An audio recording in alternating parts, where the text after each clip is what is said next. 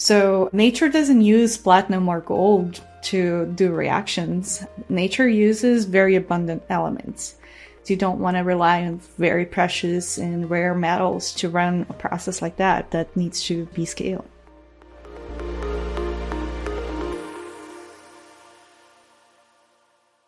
Greetings, Earthlings, and welcome back to your podcast, the show where the ideas around cutting carbon emissions are captivating to us. I'm your host, Lisa Ann Pinkerton. I'm the founder and CEO of Technica Communications and the founder of Women in Clean Tech and Sustainability. In today's episode, we are positively excited about the idea of carbon negative plastics. And embracing this positive perspective is key to tackling the tsunami that is climate change. I mean, it might look like a small wave out there on the horizon, but it's coming in fast. And the closer it gets to us, the bigger its impacts could be, especially if we don't do something about it today.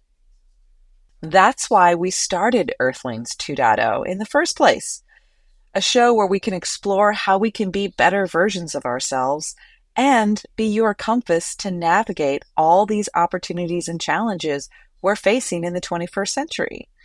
The Earthlings team is dedicated to ensuring that all of you Earthlings out there stay well informed and have the lowest anxiety possible when it comes to some of these existential challenges. So if you would like to return the favor, we ask you to become a member of our Patreon page. Or if that's not financially feasible for you, please leave a review for us on our podcast apps. We want to hear your feedback. And I mean, obviously, we would love your financial support. It's only $5 a month. And just all of that from the collective Earthlings community will help support the production costs of this show. Also, thank you to Resource Labs for having us on the network. Now, when most of us think of plastic, we think of the irony that many of these products have disposable uses but are made from materials that last forever in the environment. And if you listen to episode two of season two, you know we're all basically on a plastics diet. With these microplastics showing up all over the world and making their way into our air and food and eventually our bodies. But often what we don't think about is how plastics contribute to the carbon emissions that are causing the climate crisis. According to the US EPA, the production ratio of carbon emissions to plastic production is about five to one. So that means five tons of carbon emissions for every one ton of plastic. It's a lot. Put another way, the annual emissions of plastic production equals the total emissions of about 19 million ICE vehicles, or roughly the number of people living in the state of New York. It's a lot. So, we know that 99% of plastics are made from fossil fuel feedstocks, and that there are carbon emissions throughout the entire production of plastics from extracting that fuel to refining it and to eventually making the plastics. So I bet you're thinking what I'm thinking. There has to be a better way. Our guest today is a scientist and co-founder who helped discover a better way, a process to create plastic using captured CO2, especially at industrial sources like chemical plants. Instead of releasing those carbon emissions into the atmosphere, Renew CO2 captures them and basically sequesters those emissions in the form of sustainable monomers. Monomers are basically a building block for many types of plastics. So, with that, today's steward of sustainability is Karin Calvinho. She's the CTO and co founder of Renew CO2, and she's a Breakthrough Energy Fellow who is at the forefront of this revolution in plastics production. She holds a PhD in chemistry from Rutgers University and has published numerous papers that demonstrate her deep expertise in electrochemistry, analytical, and inorganic chemistry. Her desire to discover how to convert CO2 emissions into plastic originates from her life growing up in Brazil.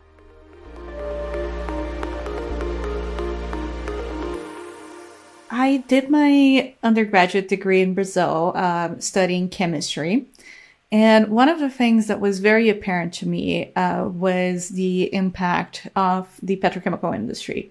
And that was true because my uh, my dad worked at a chemical company, so we lived in the neighborhood, and I could smell the smells. I could uh, I could see the impact of uh, oil spills when they happened. Uh, there was one in the river, very uh, very close to my home, uh, and I could see how long it took to recover from that.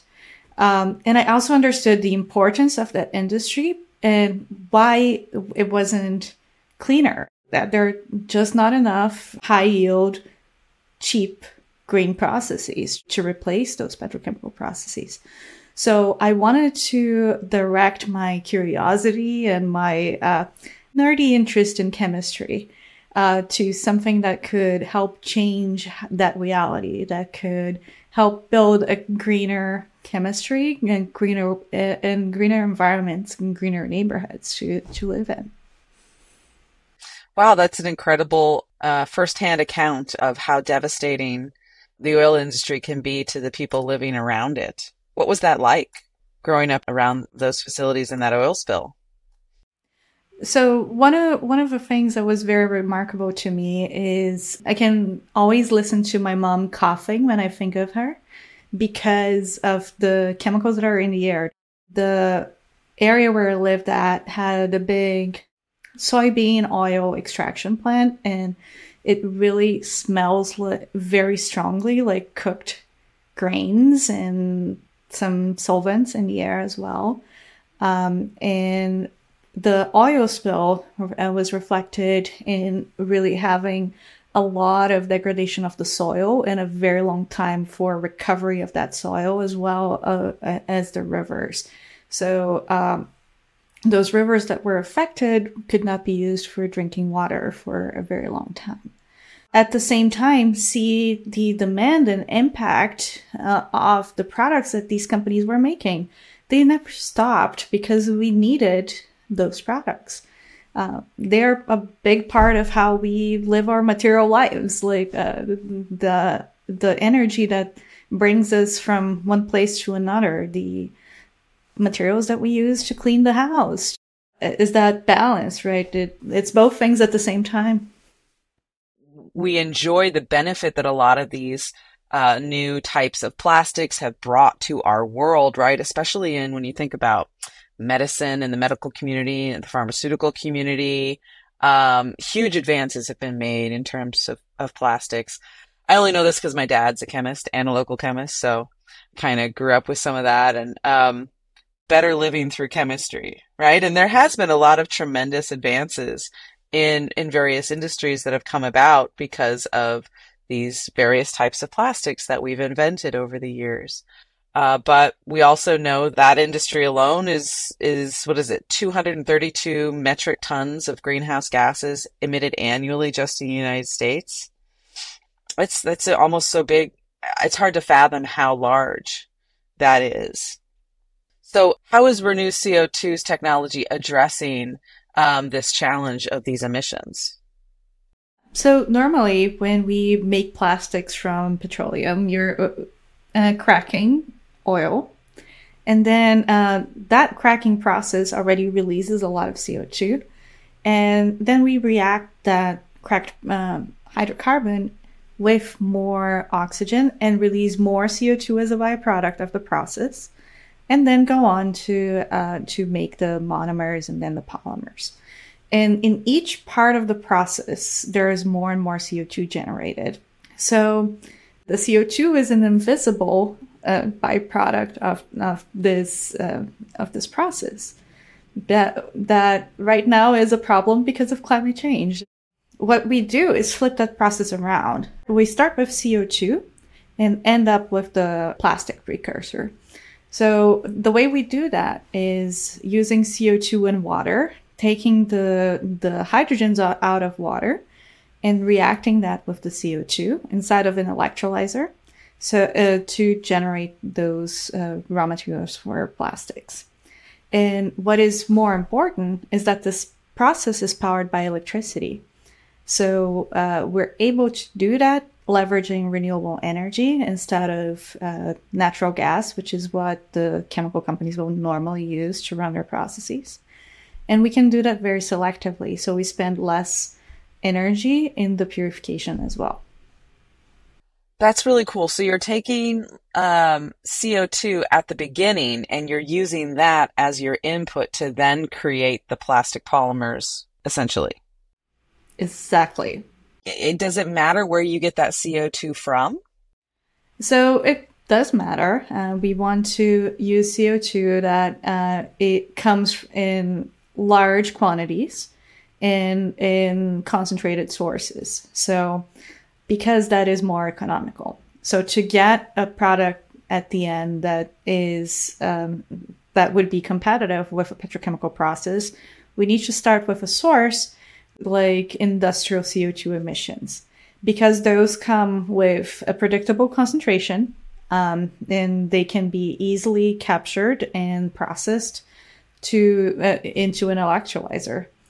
Uh, so it doesn't necessarily have to be pure to start with, but the the fact that it comes in a predictable concentration is really important. So we can clean it up and uh, we can we can use it.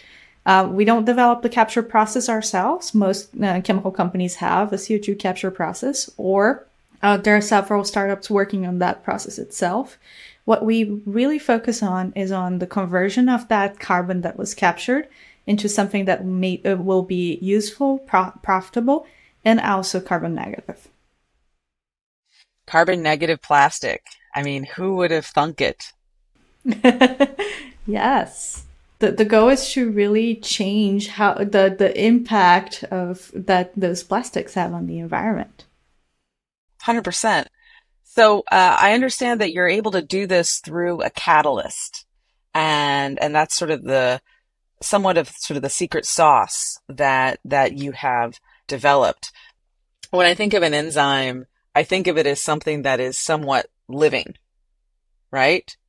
And you use the word catalyst so is that a, a man-made type of element that is having a reaction with the CO2? Uh, what is it exactly?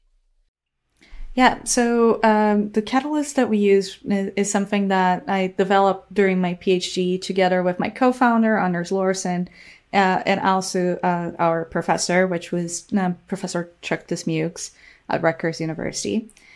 So, what is interesting about the way nature does this is that most enzymes that do it require some energy and are pretty slow at, at doing that.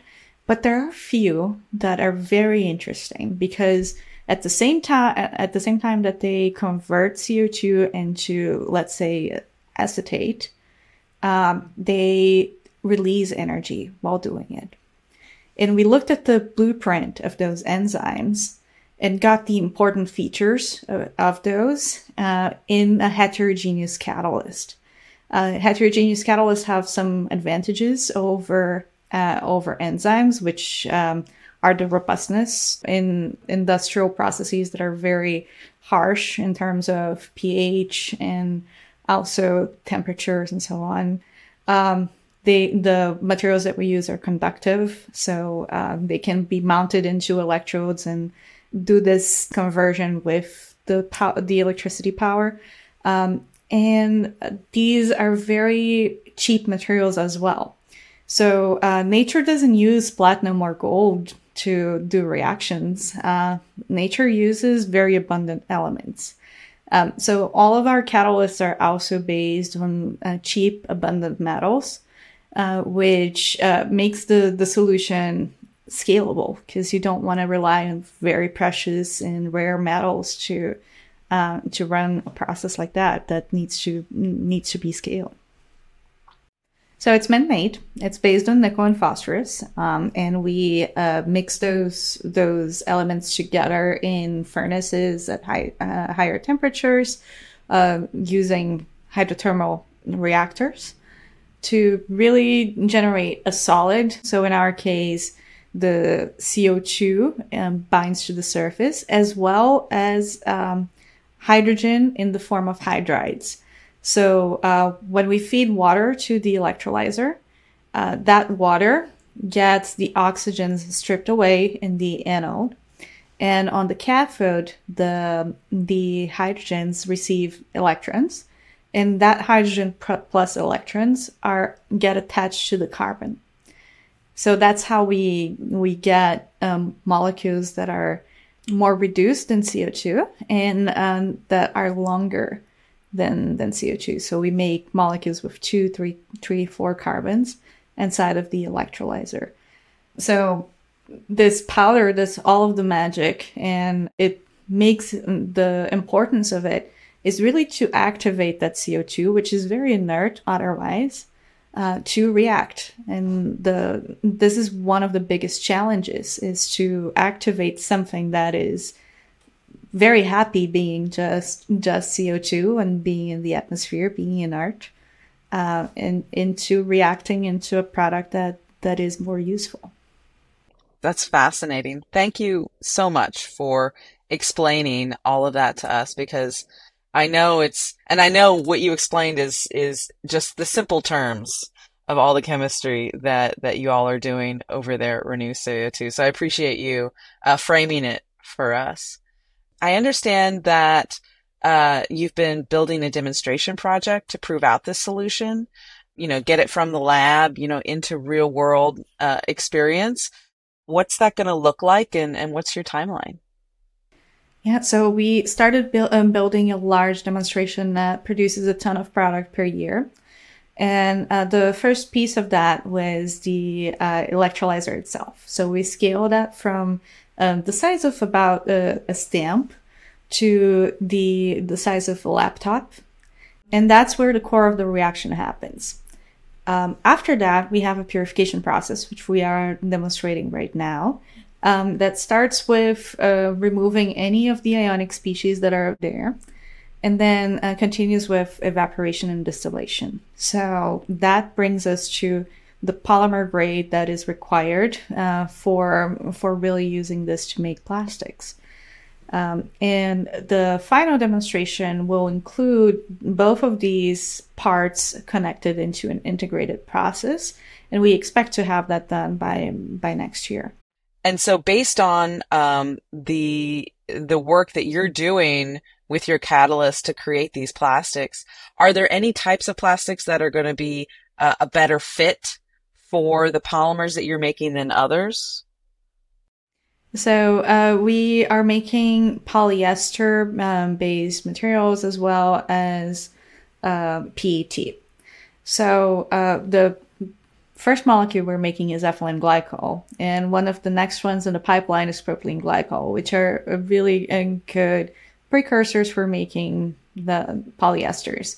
And polyesters are, as you know, a part of uh, a lot of clothing that we see out there. And PET is used as a as packaging for food, so um, it helps us preserve food for longer. It has really excellent oxygen barrier properties, which allows us in, liquid barrier properties. And if you were to look at the product that you create uh, from your system and uh, the same molecules from uh, the more traditional process, can you tell them apart? You cannot tell them apart. Um, they are chemically exactly the same.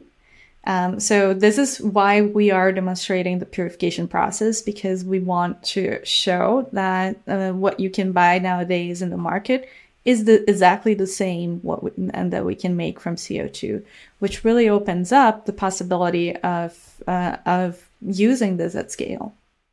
It's fascinating. So, how do you see uh, your conversion process um, from taking CO2 and and turning it into plastics. How do you see that playing into the broader landscape of decarbonization? Yeah, so there are so many things that we need to decarbonize, and there are many solutions out there that we will have to use. Um, so um, we see this process being very important for decarbonizing industrial emissions, really working on those large concentrated sources of CO2. Um, like in the chemical industry, like in steel manufacturing, and so on. And having a role, especially in allowing the customer to convert those emissions into something that has value instead of burying it underground. So the alternative right now is um, just to sequester CO2, which has geographic limitations because of the geological formations where you can do that at. And it also has a cost associated with it without any real um, revenue that is generated when you when you have that CO2 sequestered. While that is an important uh, solution, what we do is uh, enable the, the chemical companies to generate some profit out of that CO2 that they're saving instead of having it as a cost line. So, do you think the plastics industry uh, themselves are going to be sort of the first, your first customers since they kind of get what you're doing here and they'll have CO2 emissions that they'll want to capture? Yes, uh, they are uh, great first customers because of that. Uh, they already have the demand uh, for uh, for these raw materials, and they already have the CO2 emissions. They have commitments to being net zero by 2050, and they are already installing uh, carbon capture. in Many of those companies. So we really offer them a, a, solution to deal with the, that CO2 after it's captured at the same time as they are uh, you, producing their own uh, their own input. So uh, it really offers a, a, double benefit that will ultimately be a really really great fit. And it sounds like because your your process uses electricity, that eventually you might be able to establish a, a renewable uh, energy situation there for yourself as well to reduce the carbon footprint further. Is that correct? Yes, uh, and we that is the absolutely ideal scenario where we run this with uh, just renewable electricity, and when we do that, our uh, footprint is minus 1.2 tons of CO2 per ton of product, which is excellent. Um, we can be carbon negative, but um, if we have to have a little bit of uh, of natural gas in the grid just to balance it out, um, that's okay. We can tolerate some of it, and we can tolerate up to 140 grams of CO2 per kilowatt hour. Um, that would bring us to to being net zero, and that's still a lot better than the, the petrochemical derived product, which is uh, emits 1.6 tons of CO2 per ton of product. You know, given all this innovation, I'm curious to know uh, what's your what's your vision for the plastics industry. Do you think we'll get to a carbon neutral or carbon even negative plastic in the future? Absolutely. I think this is this is feasible and possible and there is enough uh, willingness to do it right now with the carbon incentives and with the technological developments. We can do this in a form, in a way that's economical, that is sustainable, um, and that is scalable. Um, and I think the confluence of those three really makes for for a future in which we we can buy products that are that are not doing immense harm to climate change um, every time that we go to the supermarket or make a purchase online. It strikes me that it's um because like we said at the beginning of the show, plastics have brought a lot of good to the world. There's a lot that we can do today because of the plastics that we've invented. Uh, so we don't want to, you know, get rid of them, but at the same time, we need to make, make them in a more responsible way and one that is significantly reduces uh, the carbon intensity. And that, you know, really comes with the capturing of the carbon as well. And I'm curious, what's the landscape that you're seeing out there from your perspective around um, industrial players being willing to capture their carbon. Are we still in the very early stages of this concept, or are you seeing a, a, more of a pickup of interest in capturing carbon? What do you see when you go out into the world to talk about your solution? Uh, when we talk to chemical companies, almost all of them are looking into carbon capture. They're trying to find the most economical solution to do it. They're looking into what can be implemented fast enough at a scale because they have corporate goals and a budget to do it right now. So a few years ago, when we started this, it was um, a little a little in the ether. It was interesting, but uh, there was no urgency uh, to it. And now there is an urgency, and we can feel that uh, in our customers. Uh, the projects are getting started, and uh, they're just looking for the technologies that can accomplish that. I appreciate that you're you're seeing that because um, I've I've had some conversations with uh, folks over the years in different industries, not plastics, but others, where basically the consensus was, yeah, we'll we'll put in carbon capture as soon as everybody else is required to do it too. They weren't going to go it alone. Uh, do you see do you see that um, sort of also happening in in the plastic space, or do you think that people are approaching it differently? So uh, it really changes by company. Some companies are ahead um, and really want to do the right thing, regardless of what their com- of what the competition is doing. Um, and some companies are a, lo- a little bit behind, and no one wants to be the first. They want to be the second one to do it after the first one has shown that that uh, they they can do it. They can do it well. Um, but there are a lot of companies that are racing to achieve those goals. And there has been a serious change. The race to be sustainable is happening because a lot of it in part due to the Gen Z consumer consumer habits. Uh, Gen Zers are awesome. They're like not buying things that are not sustainable.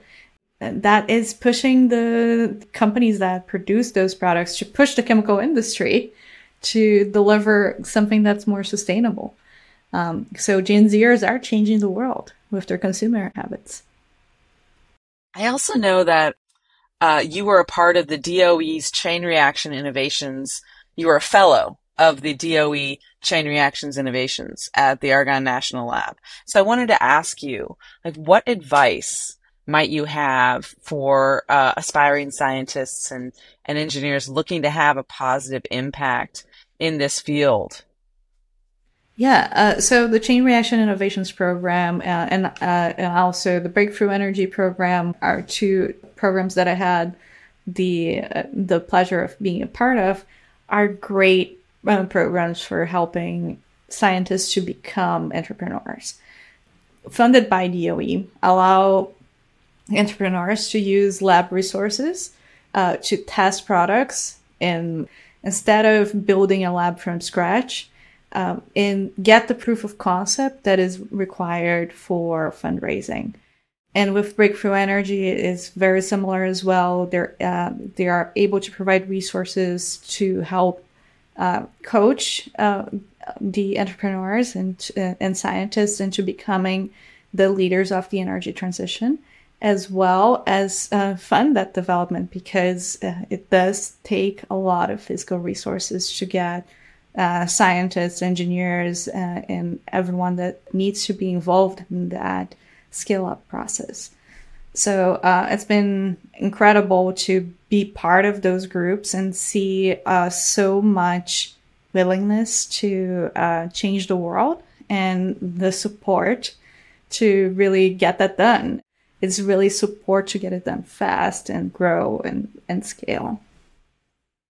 Thank you. And and what advice might you have for uh, other women that are in this industry, especially on the technical side of things, um, who have an idea and and want to scale it into a business? Like, what advice would you have given yourself when you started out? Yeah, I think one of the most important things is that uh, to not not sit back and uh, really take leadership on it. Um, there is a lot of power in growing as a woman in uh, in uh, environments that are mostly male dominated, like engineering is and and chemistry is to a certain extent. Um, and uh, that power is in how we learn to relate to everyone, uh, despite being in the minority and despite doing things that are that are not necessarily conventional. So uh, it is uh, an incredible skill that we develop and we shouldn't be shy to use it. So, uh, relating to customers, relating to funders, relating uh, to investors, uh, and to the public uh, is such an important skill and bringing everyone along in that journey of building a new product and uh, changing an industry. Yeah. Fantastic. Thank you. Yeah, it's, you know, sometimes I feel like maybe as women, we put too much emphasis on how we're showing up and how we might sort of be judged by that rather than just like going out there and just being ourselves and using the skills and the the pers- different perspectives that we have, you know, to our ben- benefit and not not worrying so much about what other people are going to think of us. Because sort of when you put your focus there, it kind of tends to you tend to pull back, right? You don't let your your full self come out sometimes. And our full self is required to make the impact. Absolutely. Absolutely. So, uh, what's your timeline? When might we see some of the polymers made from your uh, catalyst out there in the world? So, uh, with the pilot demonstration next year, we hope to uh, to produce enough to generate our first batch, uh, and uh, in 2025, hopefully even more of that of those experimental batches. So, um, maybe in 2026 we'll start actually having enough to to have let's say a run of clothing uh, a special run of clothing. So keep your eyes out. We may be in the market soon.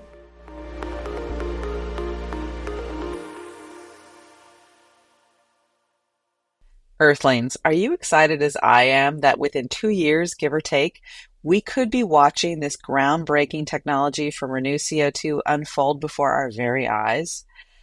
Thank you to Karin for simplifying the details of this complex chemistry because I know for a lot of us, like Chemistry 101 was a long time ago. Um, and, you know, thank you, Karin, for opening up this new concept to us carbon negative plastics. But most importantly, what I think is most interesting about what Renew-CO2 is doing is that they have created a carbon capture solution for heavy industry that generates revenue for them. And, you know, if any of you have been following the circular economy very closely, um, it can cost a lot of extra money to be a part of the circular economy. And anytime you can show industry that you can generate additional revenue for them, wow, it's easy for them to say yes to that. Our faith in humanity is restored this week by Hannah Testa. She's a 21 year old plastics pollution advocate that got her start in kindergarten. Now, you may have witnessed Hannah's advocacy firsthand if you shop at Starbucks. She was a part of the global coalition of NGOs that advocated for the removal of plastic straws and a more sustainable coffee cup, along with non GMO organic snacks for children.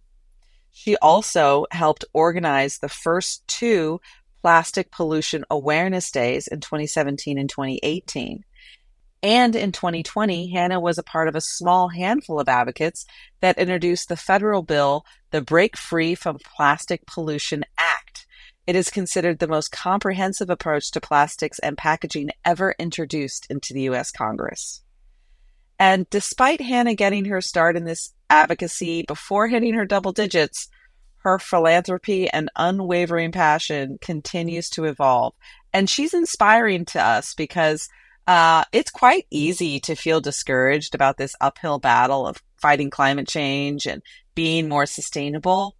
And um, Hannah reminds us that the most impactful transformations often begin with the smallest steps, and that you're never too young to get started on this beautiful blue green space flower that we call home.